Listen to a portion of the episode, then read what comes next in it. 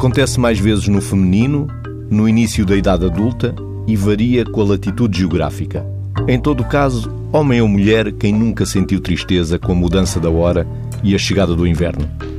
Hoje trazemos ao Serão da Rádio um caso fictício de uma bióloga que deprime no inverno. A Rita Costa e o Nuno Domingues dão voz à história. A senhora T é uma bióloga especializada em botânica com 42 anos de idade, casada e com dois filhos adolescentes. Chega à consulta de psiquiatria encaminhada pela médica de família por haver história de episódios depressivos recorrentes. Não sei bem explicar o que sinto. É uma sensação esquisita, não tenho interesse por nada, sinto um vazio, não tenho prazer nem em estar com os meus filhos. Sinto-me triste, mas sem razão aparente. Os sintomas de humor deprimido acontecem durante a maior parte do dia e em quase todos os dias. Sinto-me assim desde que voltei de férias, mas não percebo porquê. As férias foram boas com o meu marido e com os meus filhos. Fizemos praia e viajámos por lugares que não conhecíamos. Até foi bom. E agora estou assim. No regresso ao trabalho não se verificaram quaisquer problemas laborais. A senhora T é respeitada pelos colegas que a consideram uma pessoa discreta e, por vezes, ensimismada tenho liberdade total nas minhas funções, sei que confiam em mim, não me causa nenhum stress cuidar de jardins e da vida das plantas, já para não dizer que é um privilégio trabalhar ao ar livre. Se calhar até é uma profissão que muita gente gostaria de ter, e eu aqui a queixar-me. Na relação familiar, refere ter uns filhos que não dão grandes preocupações, nem na educação, nem nos estudos. Tal como os filhos, o marido é compreensivo com as crises da senhora T. Às vezes nem sei como é que o meu marido me atura. Conhecemos-nos desde a faculdade. Lembro-me de, já casados, ele dizer: Pronto, lá está ela outra vez a ficar invernosa. É uma expressão que ele usa quando me vê ficar mole, cansada, farta até, nem sei bem no quê. De tudo. Tem dificuldade em adormecer, sentindo-se ao mesmo tempo inquieta e apática. Tem sentimentos de desvalorização e de culpa por não proporcionar bom ambiente em casa. Às vezes tenho medo de morrer Penso muitas vezes que posso morrer de um acidente, de viação ou de uma doença súbita. A senhora T não tem ideias suicidas, não tem história de consumo de bebidas alcoólicas ou de drogas, não tem delírios nem alucinações e não está presente a morte de um familiar ou ente querido. Até quando morreu o meu pai, há 10 anos, aguentei melhor. Como é que eu consegui superar a morte dele naquelas férias de verão? E agora parece que não consigo dar a volta a isto? Faz antidepressivos há vários anos tendo já a história de um episódio depressivo com um internamento e a baixa resposta a diferentes combinações medicamentosas, fez com que a médica de família achasse prudente a consulta com um psiquiatra. Está de baixa há três semanas. Eu não sei se é do Natal aproximar-se, mas parece-me que fico mais melancólica por esta altura. Tudo me dá vontade de chorar. Sabe? Estou cansada. Nem eu me consigo aturar. Vitor, há uma tristeza e um cansaço com falta de compreensão da própria pessoa para com ela. É uma dor existencial. Sim, é uma dor, não é? É uma dor. E, eh, de facto, para já eh, eh, apanhamos aqui aquilo que aponta para alguém que está a vivenciar uma situação de depressão. E eu costumo dizer, e aqui também se traduz, e quando colocou a palavra dor, é porque ela, no fundo, é uma das palavras que começa com D. Quando eu olho para a depressão, outra palavra começa com D, muitas vezes na minha cabeça, uh, marca-se sempre este, este registro dos Ds da depressão, que é a depressão ser acompanhada dessa dor, dessa dor existencial muitas vezes, ser acompanhada de desalento, ser acompanhada de desvalia, que também está aqui uh, a, a, a, não valorização, uh, o sentimento de incapacidade, aquilo que é muitas vezes o desespero que estas situações representam, aquilo que é a desmotivação também, repare-se que estou só a dizer palavras Diz. começadas por D, o que para o ouvinte é uma forma de, de ficar registada a, a, o impacto que, que, a depressão tem nestas, nestas palavras que quem vivencia, quem vive uma depressão, as sente, as sente na carne, as sente na alma, as sente, as sente na mente. Uh, já disse, uh, uh, o desalento, a desesperança, a, incapacidade muitas vezes de se projetar no futuro, porque parece que há ali um corte naquele momento transversal que parece que apaga aquilo que são vivências positivas que estão para trás e dificulta a projeção de, e a antecipação de vivências uh, positivas que possam, possam existir para a frente. Portanto, Nem eu me consigo aturar. E não se, consiga, não se consegue aturar. Não é, é ela própria. É ela Já própria. fala dos outros. Com, com, tudo o que isso representa também de impacto. Eu vou só... Uh, reforçar esta ideia, das, dos tais dias agora mais de seguida, para se ter, para se ter a percepção. o desalento, a desesperança, o desespero, a desmotivação, muitas vezes a desilusão com as coisas que estão a passar, o estar desligado, o desamparo, sentir-se desamparado ou desamparado, a desvalia que eu disse, que eu disse há bocado. E, portanto, há aqui muitos Ds a marcarem e a definirem o que é que é esta vivência, este, este sentimento e esta, e esta forma de estar, de estar deprimida que depois ela própria sente dificuldade e uma culpa imensa, portanto está a causar mau ambiente à própria família, Sim. que parece ser compreensiva com a senhora T. Porque é um nós, lado positivo, exatamente, para agarrar. exato. E neste, ca, neste caso o que nós encontramos é que, como a senhora diz, não há propriamente ou aparentemente uma causalidade externa, fatores psicossociais marcados que justifiquem ou que sejam responsáveis por esta recorrência ou por esta recaída depressiva. O que nós aqui uh, salientamos como, como interessante é aquilo que é, que é dito por ela, que o marido diz, que é quando chega a estas alturas está mais invernosa. Este acontecer uh, depressivo, mais em determinadas, em determinadas estações do ano, uh, reenvia para aquilo que pode ser em algumas situações, em algumas pessoas, estas, este deprimir de uma, com uma relação mais sazonal, que é haver um deprimir que não tem propriamente uma causalidade externa, mas tem esta relação, quer no início da depressão, quer muitas vezes na, naquilo que é quer no início da depressão, quer no resolver da depressão, eles acontecer ligado a determinadas estações do ano e mais uh, uh, concretamente, muitas vezes ligado ao outono e inverno. Esta forma de esta forma de deprimir que aqui aparece ou transparece na narrativa deste caso da, da tal pessoa invernosa, ou tal aproximar ao Natal. E, é, e este que se repete ao longo do tempo, não é? E que... Já vem do início, quando sim, se conheceram na faculdade e depois quando casaram. E, tal e qual, até hoje, não é? Tal qual, porque muitas vezes esta, este deprimir, este deprimir sazonal tem este caráter recorrente. E, e, até para se encontrar esse, esse, essa noção de diagnóstico, muitas vezes tem que acontecer mesmo, eh, pelo menos no espaço de dois anos, tem que se repetir esta, esta, esta recorrência, porque não, repare-se, quer dizer, vamos imaginar que uma pessoa que estava a viver num Algarve se deprimia reativamente porque não tinha trabalho na altura do inverno. Não é bem isso que é a depressão recorrente, não é? A depressão recorrente só seria se ela, independentemente de estar sem trabalho, continuasse a deprimir no inverno. E temos esta noção. É, Porquê é que esta noção é importante? Porque, embora nós não tenhamos explicações para tudo, explicações simplistas, causalidades lineares, que é isto provoca aquilo. Sabemos que nas, nestas, nestas depressões com características mais sazonais, mais ligadas à, à mudança das estações do ano, e estamos, uh, vamos mudar a hora neste, neste, neste fim domingo. de semana, que é uma questão que, se, que, que, é premente e que se está a discutir, como sabemos. Portanto, vai amanhecer uma hora mais cedo, mas Isso. vai ficar noite mais cedo também. As pessoas Sim. vão chegar a casa ao fim do trabalho já de noite. E algumas dessas pessoas, Sofrem não todas, vão dizer que ficam mais irritáveis, têm mais dificuldade em concentrar-se, têm mais dificuldade em, em, regular os padrões de sono, uh, têm mudanças de humor, pelo menos ali, numa semana, podem andar com esta instabilidade. Nós sabemos que Uh, não quer dizer que isso seja igual a uma, a uma depressão, mas provoca estas, ou pode provocar em algumas pessoas este flutuar do humor. Porquê? Porque, de facto, nós temos ritmos circadianos. O que é que é isto? Os nossos ritmos circadianos são os nossos ritmos biológicos internos ligados àquilo que são as nossas 24 horas. Como é que, neurobiologicamente, como é que o nosso organismo funciona na relação com esta, este ciclo interno biológico e na relação com o exterior. O que é que acontece na relação entre o dormir uh, e o acordar? O que é que acontece na relação e nas mudanças das nossas temperaturas?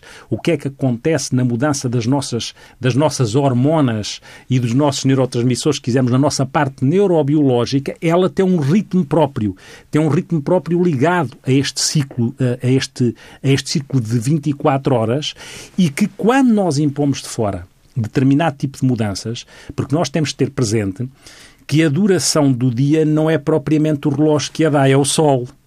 E, nesse sentido, dias com mais luz natural são dias que têm para as pessoas, ou para muitas pessoas, depende da sensibilidade de cada um, há pessoas muito sensíveis a esta relação entre os seus ritmos, entre o seu relógio interno biológico, entre os tais ritmos circadianos e aquilo que se passa externamente. As pessoas que são mais sensíveis a isto e que, em que esta relação de sincronização ou desincronização entre os nossos ritmos circadianos e os ritmos que nos envolvem, se isto fica desincronizado, a nossa parte neurohormonal também, também modifica. É, é, os no, os, a nossa parte química, que está ligada à depressão, coisas que os ouvintes às vezes ouvem falar, as serotoninas, as noradrenalinas, as dopaminas, estas coisas, elas próprias estão relacionadas com os ritmos circadianos. Por isso é que nós chegamos à noite preparados para dormir, porque há uma modificação que vai ao encontro da preparação para adormecer na mudança que os ritmos circadianos dão à componente mais biológica do nosso organismo. E a luz tem uma e a luz função tem um impacto. determinante. E a luz tem uma função determinante, inclusive ela interfere na melatonina, que é uma das, das hormonas que está aqui ligada àquilo que tem a ver com o nosso adormecer, o nosso acordar. Bom, e esta senhora tem este, este registro invernoso, só que tem impacto porque tem tem sintomas. Não, obviamente há pessoas que podem flutuar no humor, mas não têm depressões. As pessoas têm depressões quando têm um conjunto de sintomas que impacta de tal maneira no sofrimento que representa para elas e na disfuncionalidade, seja ocupacional, seja relacional, laboral, seja laboral. Está, de baixa. E, exatamente, ela está de baixa. Já teve um internamento por um episódio de depressão, como está aqui descrito, e tem de facto esta, este sentimento de vazio, esta tristeza a tristeza, quando se está triste, não se está deprimido. A tristeza Isto é, bom é um... sublinhar, porque podemos Muito, todos sim. entristecer porque agora vamos chegar a casa de noite, não é? Não, e, é, e, é, e é importante que nós nos entristeçamos em função de acontecimentos que justificam estar tristes. Aliás, eu costumo muitas vezes dizer quem, quem, quem tenta fazer pontos sobre a tristeza legítima, às tantas está a enquistar um dia alguma probabilidade de deprimir. Isto para dizer o quê? Para dizer que é suposto, é natural, é saudável que nós, da mesma forma que temos sentimentos de alegria perante coisas que nos alegram, tenhamos sentimentos a mudança de tristeza, da hora na primavera. Por exemplo, tenhamos coisas, uh, uh, uh, fiquemos tristes com coisas que nos entristecem, sendo que a, a, a, tristeza é um sentimento. Ela passa a ser humor depressivo quando passa a um estado que se mantém no tempo, que persiste, quer no tempo, quer pela sua intensidade. Por isso é que, quando estamos a falar de depressão, estamos a falar de um conjunto de sintomas que as pessoas têm que ter para consigamos definir se elas estão deprimidas ou não, ou se estão só a viver uma experiência de ajustamento, uma situação de perda, ou só uma situação de luto, e que é normal e que não é propriamente uma depressão. A depressão tem que ter sentimentos de ordem emocional, cognitivos e comportamentais, que são este humor depressivo, que são a falta de interesse que a senhora tem pelas coisas, a falta de prazer que está cá descrita, estes sintomas têm que existir, a dificuldade de concentração que as pessoas têm, aquilo que é a apatia que muitas vezes têm, também podem ter agitação, aquilo que é insónia ou o contrário, ou terem sono a mais, aquilo que é a alteração do apetite, seja porque têm menos apetite ou porque têm mais apetite, aquilo que é muitas vezes a lentificação psicomotora para as coisas, aquilo que também, e aqui é importante, não é? Que é ter esta percepção de que nas depressões mais graves, muitas vezes as pessoas têm, ficam sem vontade de viver. E isto, esta senhora não. Não chegou a, neste episódio que está aqui descrito, não chegou a essa sim, situação. Sim. É? Mas é preciso ter presente que uma das grandes consequências e um dos grandes riscos da depressão é aqui, e das depressões mais graves, obviamente, até porque é um critério para a gravidade, é quando as pessoas têm pensamentos ou comportamentos suicidários ou ideação suicida ou têm planos para que isso aconteça, porque a, a tristeza é tão grande, a, a, o sentimento de culpa, como o médico se referiu, e até de vergonha, muitas vezes, sen, por sentirem assim. Às vezes eu digo às pessoas que esse é logo um trabalho a tentar fazer, que é porque as pessoas, quando nos chegam deprimidas, trazem-nos, a maior parte das vezes, dois problemas que se interligam. Um é que se sentem muito mal, sentem-se tristes, uh, sentem falta de interesse, falta de prazer, apatia, muitas vezes, uh, alterações da concentração, têm isto tudo, não é? Mas em cima disto, culpabilizam-se por ter isto. E este aspecto é muito importante, porque a culpa faz parte da depressão e as pessoas ficam, as pessoas não consideram muitas vezes que é legítimo estarem daquela maneira e culpabilizam-se não só porque a depressão traz sentimentos de culpa, mas também porque se culpabilizam porque achavam que não deveriam estar assim. Porque essa culpa também é uma ausência de sentido, há um vazio na ausência de sentido e também de compreensão há uma tentativa da senhora T uh, arrumar estes sentimentos de tristeza, de vazio, que é tentar encontrar o padrão do Natal não é? Uhum. Não encontra. Parece, parece que há um sentimento que também ouvimos muitas vezes as pessoas queixarem-se, que é eu não encontro sentido a isto, parece-me tudo ridículo. Uhum. E o médico tocou numa questão que, para nós que fazemos clínica, temos isso muito presente, não é? E, e é, é, no meu caso, a minha capacidade empática para me colocar em, em relação às pessoas que sentem Uh, o peso do Natal uh, faz com que eu tenha que fazer esse exercício porque eu gosto do Natal.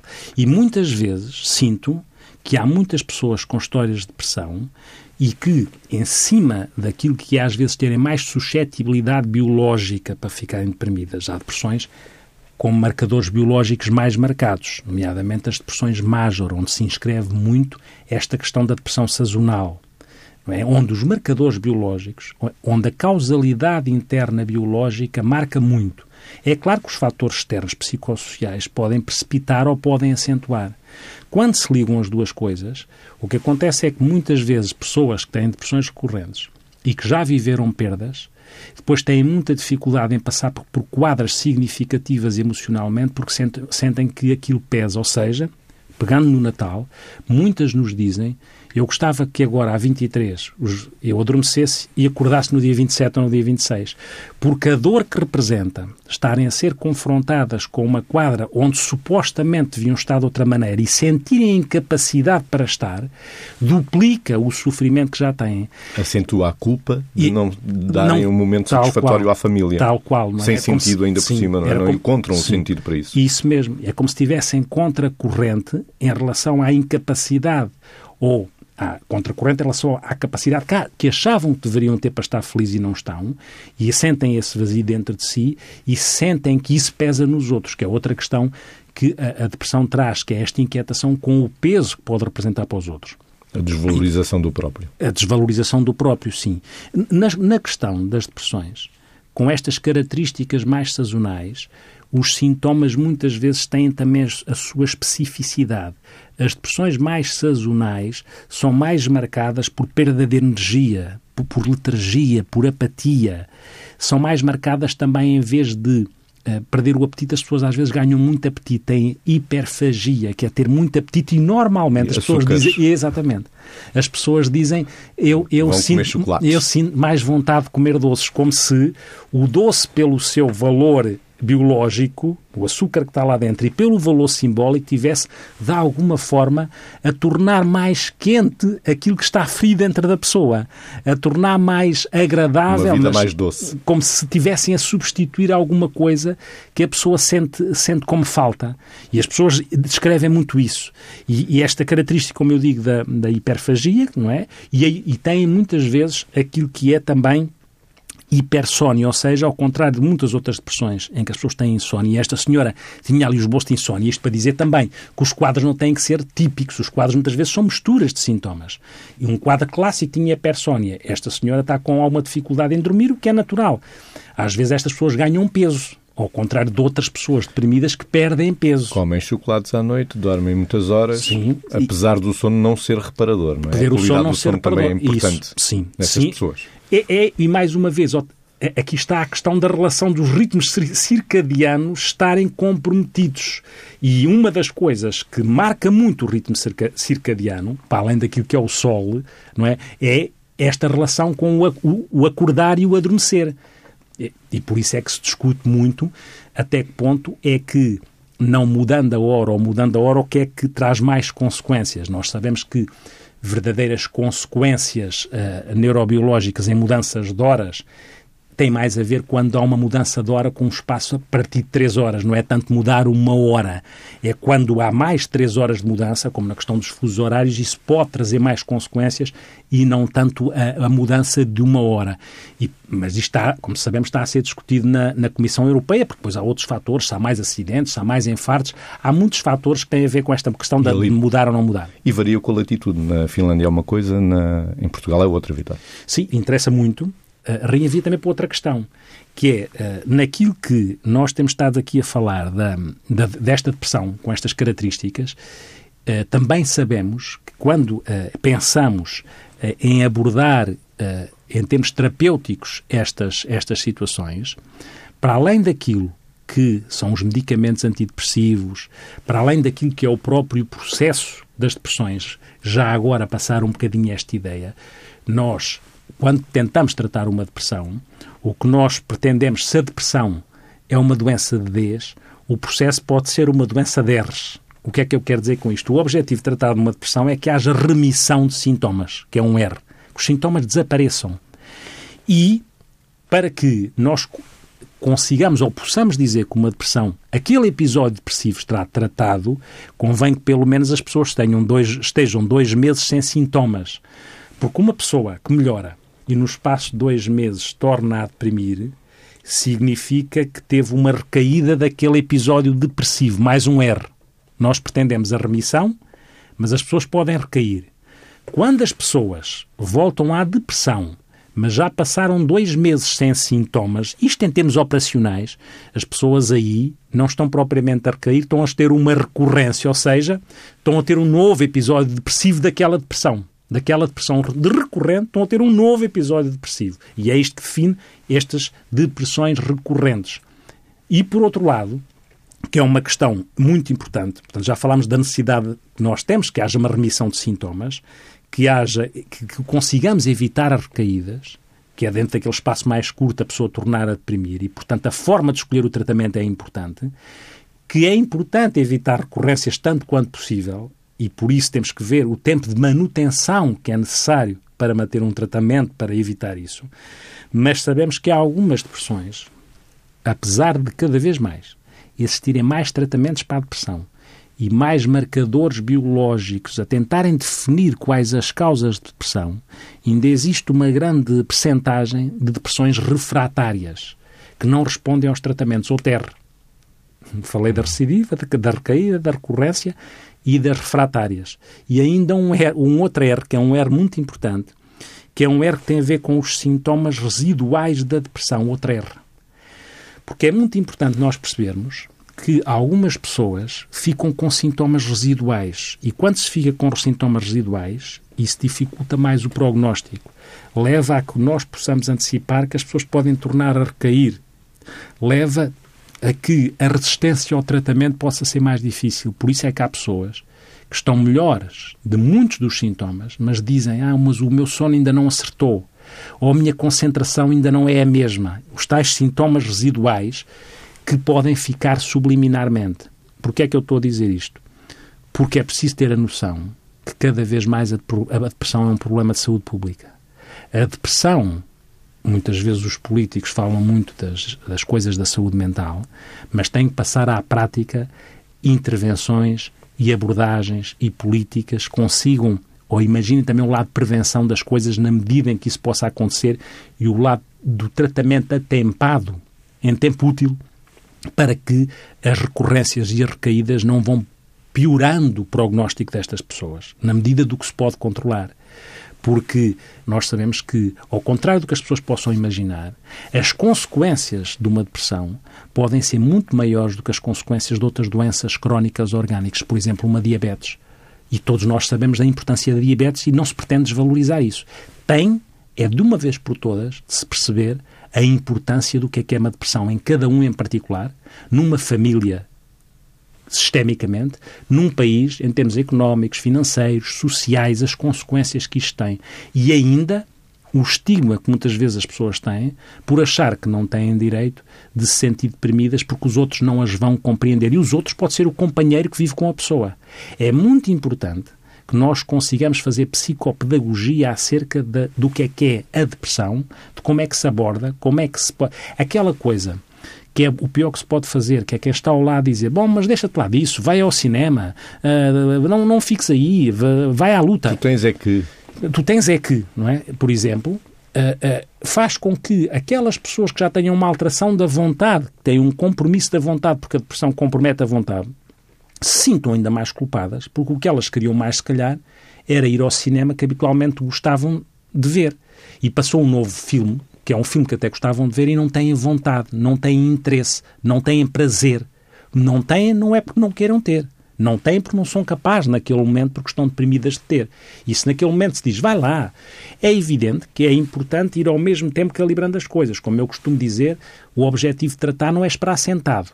Mas não tenho legitimidade para impor a alguém quando não estou a facultar a alguém estratégias terapêuticas que, de uma forma paralela, façam com que as pessoas possam ir melhorando os sintomas e ir ao encontro das coisas que possam fazer sentido. E a depressão não pode ser confundida com preguiça. E essa é outra questão. Esse é um dos lados mais estigmatizadores, é que a palavra existe, ligada à depressão, que é as pessoas acharem, elas próprias acharem, que podem ser vistas pelos outros como preguiçosas. E pessoas que às vezes são muito ativas noutros momentos, elas próprias sentem, mas eu não sou preguiçosa, dizem as pessoas, eu gosto de fazer e agora não sou capaz. E para além do olhar interno que têm para si próprias, têm também o peso daquilo que pode ser o olhar do outro para elas. Porque uma coisa é ser, outra coisa é estar. Tal qual, é isso mesmo. O que o, que acaba de dizer é isso. A gente às vezes confunde com muita frequência o ser com o estar. E até confundimos é, é, é, na nossa, na nossa, no dia a dia. Nós, por exemplo, naquilo que é. E isso está, a mim faz-me todo o sentido, não é? Porque não confundir o, o ser com o estar porque nós estamos qualquer coisa transitoriamente e para o bem e para o mal somos muito mais e muito menos que isso às vezes, não é? E portanto, mas o que somos não é igual ao que estamos. Nós, por exemplo, dizemos, eu sou psiquiatra, eu não sou psiquiatra, eu estou psiquiatra, levando isto, levando isto ao limite, não é? Agora está ao radiólogo. Exatamente. E portanto, levar isto ao limite. Nós somos uma coisa que não é aquilo que muitas vezes evocamos como como nós estamos uma coisa que não é aquilo que evocamos como sendo. Nós somos muito mais coisas uh, para além daquilo que, que, que, principalmente no que é a nossa identidade. Não é? A nossa identidade também são um somatório de coisas que estamos, mas não nos esgotamos em cada forma de estar. Uh, e, e para a depressão, aqui trazendo para um lado mais, mais doloroso da questão, isso é marcante, que é perceber que aquela pessoa não deixou de ser aquilo que é, porque naquele momento está daquela maneira. E a pessoa sente muitas vezes que naquele momento aquela forma de estar é o que ela é. E isso é aborrecido. Isso é injusto para a pessoa. E sente que os outros podem achar que ela afinal é uma preguiçosa quando ela sabe que não é, só que está mais apática, só que está com falta de vontade, só que está com falta de concentração. Só que está invernosa. E sabemos que, que, vem aí a primavera e que há de haver uma mudança nesta pessoa. E, e há na história de vida desta pessoa, com certeza, ah, por, a melhoria dos esta, sintomas. Porque esta é? é, a característica, é, é a característica não é? As pessoas, há uma remissão, lá vou ao R, normalmente noutra estação do ano. E as pessoas conseguem muito bem identificar isso. E esse aspecto, atenção, para além daquilo que é este facto, que é as pessoas poderem deprimir por uma variável que controlam menos quando se aproxima uma estação do ano, apesar de tudo, não é menos verdade que as pessoas não têm que fazer profecia autorrealizável. Ou seja, mais uma vez, nós somos seres biológicos, seres psicológicos, seres existenciais, seres sociais, seres ocupacionais. Somos isto tudo no nosso puzzle, no nosso puzzle de, de, que define o nosso ser. E somos isto tudo ligado sistemicamente entre estas, estas variáveis, ligam-se, interceptam-se e uh, retroagem umas sobre as outras. Isto para dizer o quê?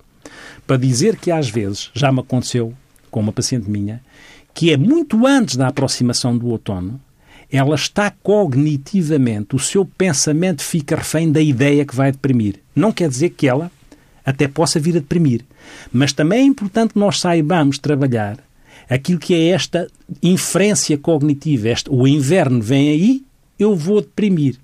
É? Ou esta destrução cognitiva. Porque pode acontecer que naquele inverno não deprima. Mas também acontece que a partir do momento em que eu sei que vou deprimir, eu posso cognitivamente acentuar a minha probabilidade de deprimir. Não quer dizer que eu seja responsável por isso, atenção, porque senão às tantas ficava outra vez culpabilizado por estar a pensar de uma determinada maneira. Mas é importante dar este espaço mental e trabalhar cognitivamente para que, tanto quanto possível, eu não me pré-determine, eu não me pré-condicione. Se tiver que acontecer, acontecerá. Porque senão eu começo a ficar deprimido antes de estar.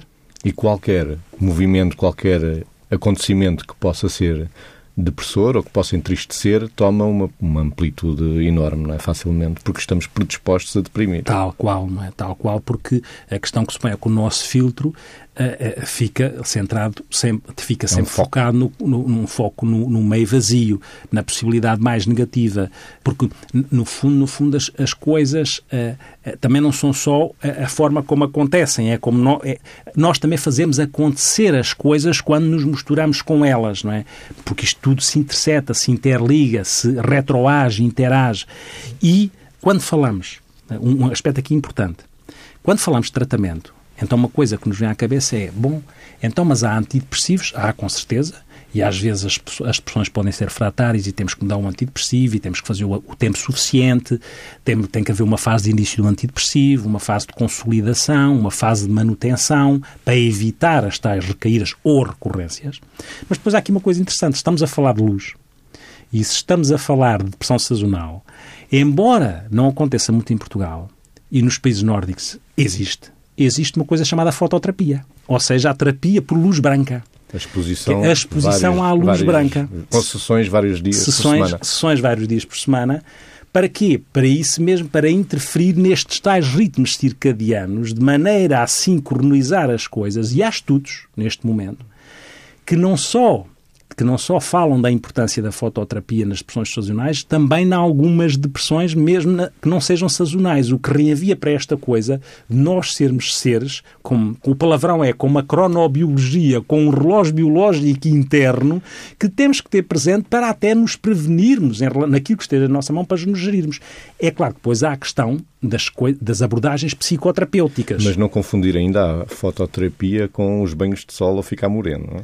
Pois, não confundir isso. Não Apesar confundir. disso poder dar uma boa autoimagem a algumas pessoas, sol. não é? Sim, sim, sol e sentirem-se bronzeados e bonitos ou bonitas. E, e, e, quando estamos a falar de tratamento, para além do tratamento, para além do tratamento... Estes não foram mal à pele, não é? Sim, sim. E aí, aí também não é a nossa área, mas é a nossa obrigação. Atenção cada vez mais às consequências para a pele de má exposição solar mas a boa exposição solar tem que ser calibrada é controlado, e, é controlada e com um tipo de luz específico e dirigida de uma determinada maneira, Exatamente. que é isso a fototerapia. E com proteção dos olhos e Sim. Tudo. E há outro, nas, uma coisa importante, nas depressões refratárias, as pessoas terem presentes que a eletroconvulsivoterapia, os tais antigos eletrochoques, feitos agora de uma forma com, com anestesia, com segurança, a eletroconvulsivoterapia é um tratamento muito eficaz em depressões, nomeadamente naquelas mais psicóticas, mais com delírios de ruína. E na, isso é? mesmo, nas melancólicas, nas, nas pessoas que ficam mais paradas, bloqueadas, catatónicas, como nós dizemos, e até em pessoas que têm risco de suicídio mais marcado. Uhum. E uma outra área... Não até, é o caso da depressão que temos não, vindo a falar não é este caso. Não, é não sabemos como é que foi o episódio em que ela esteve internada, como é, o que é que aconteceu sim, aí. Sim. Não é, mas, mas não é o caso neste é momento. O caso que aqui temos. De qualquer maneira, ainda deixar uma, uma nota para as pessoas também saberem, não é?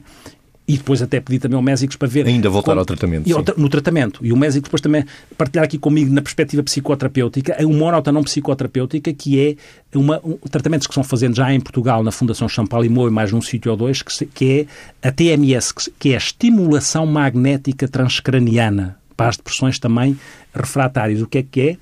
A estimulação magnética transcraniana, há estudos que mostram que uma bobina que é, é uma máquina, não é um aparelho, tem uma bobina que ativa, é, é, ativada, a corrente elétrica ativa um campo eletromagnético que é encostado ao córtex pré-frontal e que Portanto, estimula na zonas, nossa frente, na, na, nossa testa. Sim, na nossa testa, e que estimulará determinado tipo de zonas e depois uma resposta neuroquímica que também ela faz parte do tratamento de algumas depressões que não respondam a tratamento, a tratamento biológico, medicamentoso.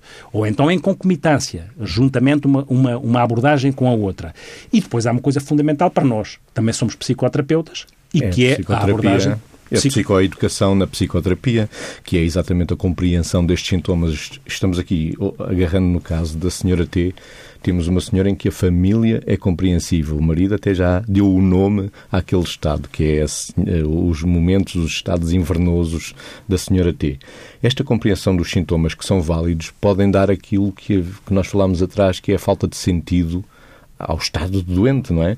Portanto, o que é que nós podemos fazer, além da psicoeducação e de dar compreensão a estes sintomas que a pessoa sente? É proporcionar um estilo de vida que permita apanhar luz, precisamente. Esta senhora até é bióloga. Uhum. Esta senhora pode desempenhar mais tarefas uh, ao ar livre, podem, pode fazer exercício físico, é essencial o exercício físico também. E estamos a apontar o dedo um para o outro, os ouvidos não estão a ver, mas nós estamos a reforçar o exercício físico como medicamento e tratamento ao ar livre. E, neste, ao, caso, e neste caso, com a vantagem de ser o ginásio. Com certeza. o ginásio. Nós somos um país em que chove muito pouco. Uhum. Quantos, quantos dias já choveu uhum. desde que foi anunciado oficialmente uhum. o dia do outono? Não é? Uhum. Muito poucas. Sim. Muito poucas. Temos que desconstruir também esta ideia de ah, agora vem o inverno, está a chover, não vou, não vou correr, ou não vou fazer uma uhum. caminhada, ou não vou fazer o exercício ao livre, nem vou passear na praia. Passear na praia é, uhum. é um bom exercício para uh, terapia nestes casos. Por exemplo, mesmo estando a senhora T de baixa, que é uma coisa que às vezes também se confunde a baixa por questões psiquiátricas ou psicológicas, da questão da saúde mental, uhum. permite a saída de casa. Portanto, as pessoas não têm que ficar fechadas em casa e, e, neste caso, têm mesmo que sair de casa. E muitas vezes as pessoas pedem-nos, quando o, uhum. médico de família tem que fazer a sua baixa, que nós, quando eh, dizemos porque é que estamos a seguir a pessoa, que digamos que tem indica, eu digo que tem indicação terapêutica para se ausentar de casa. É o que eu coloco para precisamente salvaguardar isso, porque senão estamos a alimentar o circuito da depressão deixando as pessoas sedentarizadas em casa, com as janelas fechadas, colocadas num, num sofá ou dentro de cama. Não é? E, portanto, e, e, para além destes aspectos que nós estamos a partilhar com os ouvintes, porque são aspectos que, são, que as pessoas percebem que são fáceis, não é que são de, fáceis de fácil acesso. Não quer dizer que naquele momento sejam Seja fáceis de pôr em é prática, é mas é de fácil é acesso. Depois, obviamente, eh, e como eu dizia, nós, sendo psicoterapeutas, sabemos que as psicoterapias estruturadas as cognitivo-comportamentais, ou, ou um modelo que trata muito das expressões que, chamado modelo interpessoal, que trabalha muito aquilo que são as circunstâncias, não vai ao passado. Este modelo interpessoal trabalha as circunstâncias pelas quais a pessoa se deprimiu, a resolução presente. de problemas, o conflito, o tipo de relação interpessoal pode ter consequências na forma como a pessoa se deprimiu ou não, trabalha muito estes aspectos. E o nosso modelo também. O nosso modelo, que é um modelo integrado, um modelo que combina as coisas, mais tentar interpretar o nosso, o meu meu e o seu, não é? Uhum. Que é um modelo das psicoterapias breves, que tenta combinar um olhar existencial, há bocado falámos de falta de sentido, para aquilo que também é a compreensão dos conflitos e das vivências mais prévias na vida das pessoas e que podem estar a ser atualizadas como consequência ou como causa psicossocial de, do deprimir ou de acentuar a depressão, se for o caso. Vitor, esta senhora até é bióloga e parece que funciona como algumas plantas sazonais, não é? Pois, Poderia é, ser uma flor sazonal. Sim, é, é, é, quase que tem essa. Quase Está mais podemos, viva na sim, primavera, é um, fica é um com mais tem cor essa, e tem, no inverno tem, tem essa, um bocadinho. Tem, tem essa, tem, tem esse, permite-nos esse olhar. E, também, e, e, o caso também nos permite um olhar. Nós já falámos aqui, assim, en passant, que é a importância de quem vive com estas pessoas ter capacidade de compreender e ter a atitude adequada e não a atitude desadequada. E mesmo quando, e ela aqui diz que a família é muito, o, o apoio que as pessoas podem ter é muito construtivo e muito facilitador de uma melhor evolução, assim como a falta de apoio é o contrário. E, e, mesmo quando, quando, quando ela diz, pronto, uh, uh, o marido dizer que uh, ela está a ficar invernosa, pelo menos eu não senti que isso era dito de uma forma pejorativa. Não, eu não, não, senti. Também não. não é? Também não, senti não, isso sei se é eu, carinho Exatamente. Até, não, sei se era, não sei se é nós a querer nos sentir, mas foi assim que senti. É verdade. Não é? Foi, foi assim que senti. E é, e é interessante que seja assim, não é? não é? Uma coisa é ela está invernosa e isso faz com que apela em mim a minha compreensão, a minha tolerância, ou ela está invernosa e lá está ela outra vez invernosa. São coisas diferentes. Eu senti o invernoso uh, macio, uh, um invernoso Tam, adocicado. Também senti com algum uhum. carinho. O João Félix Pereira, o sonoplasta João Félix Pereira, já está a dizer que estamos no limite, no limite do tempo. Vítor, Vamos acabar com o eco existencial eu, eu, eu, acho que temos um interessante eco existencial do livro de Mágoas, Florela Espanca, e que se chama Eu. Eu sou a que no mundo anda perdida. Eu sou a que na vida não tem norte. Sou a irmã do sonho, e desta sorte. Sou a crucificada, a dolorida, sombra de névoa terne e esvaecida, e que o destino amargo, triste e forte, impele brutalmente para a morte. Alma de luto sempre incompreendida. Sou aquela que passa e ninguém vê, sou a que chamam triste sem o ser, sou a que chora sem saber porquê. Sou talvez a visão que alguém sonhou, alguém que veio ao mundo para me ver e que nunca na vida me encontrou.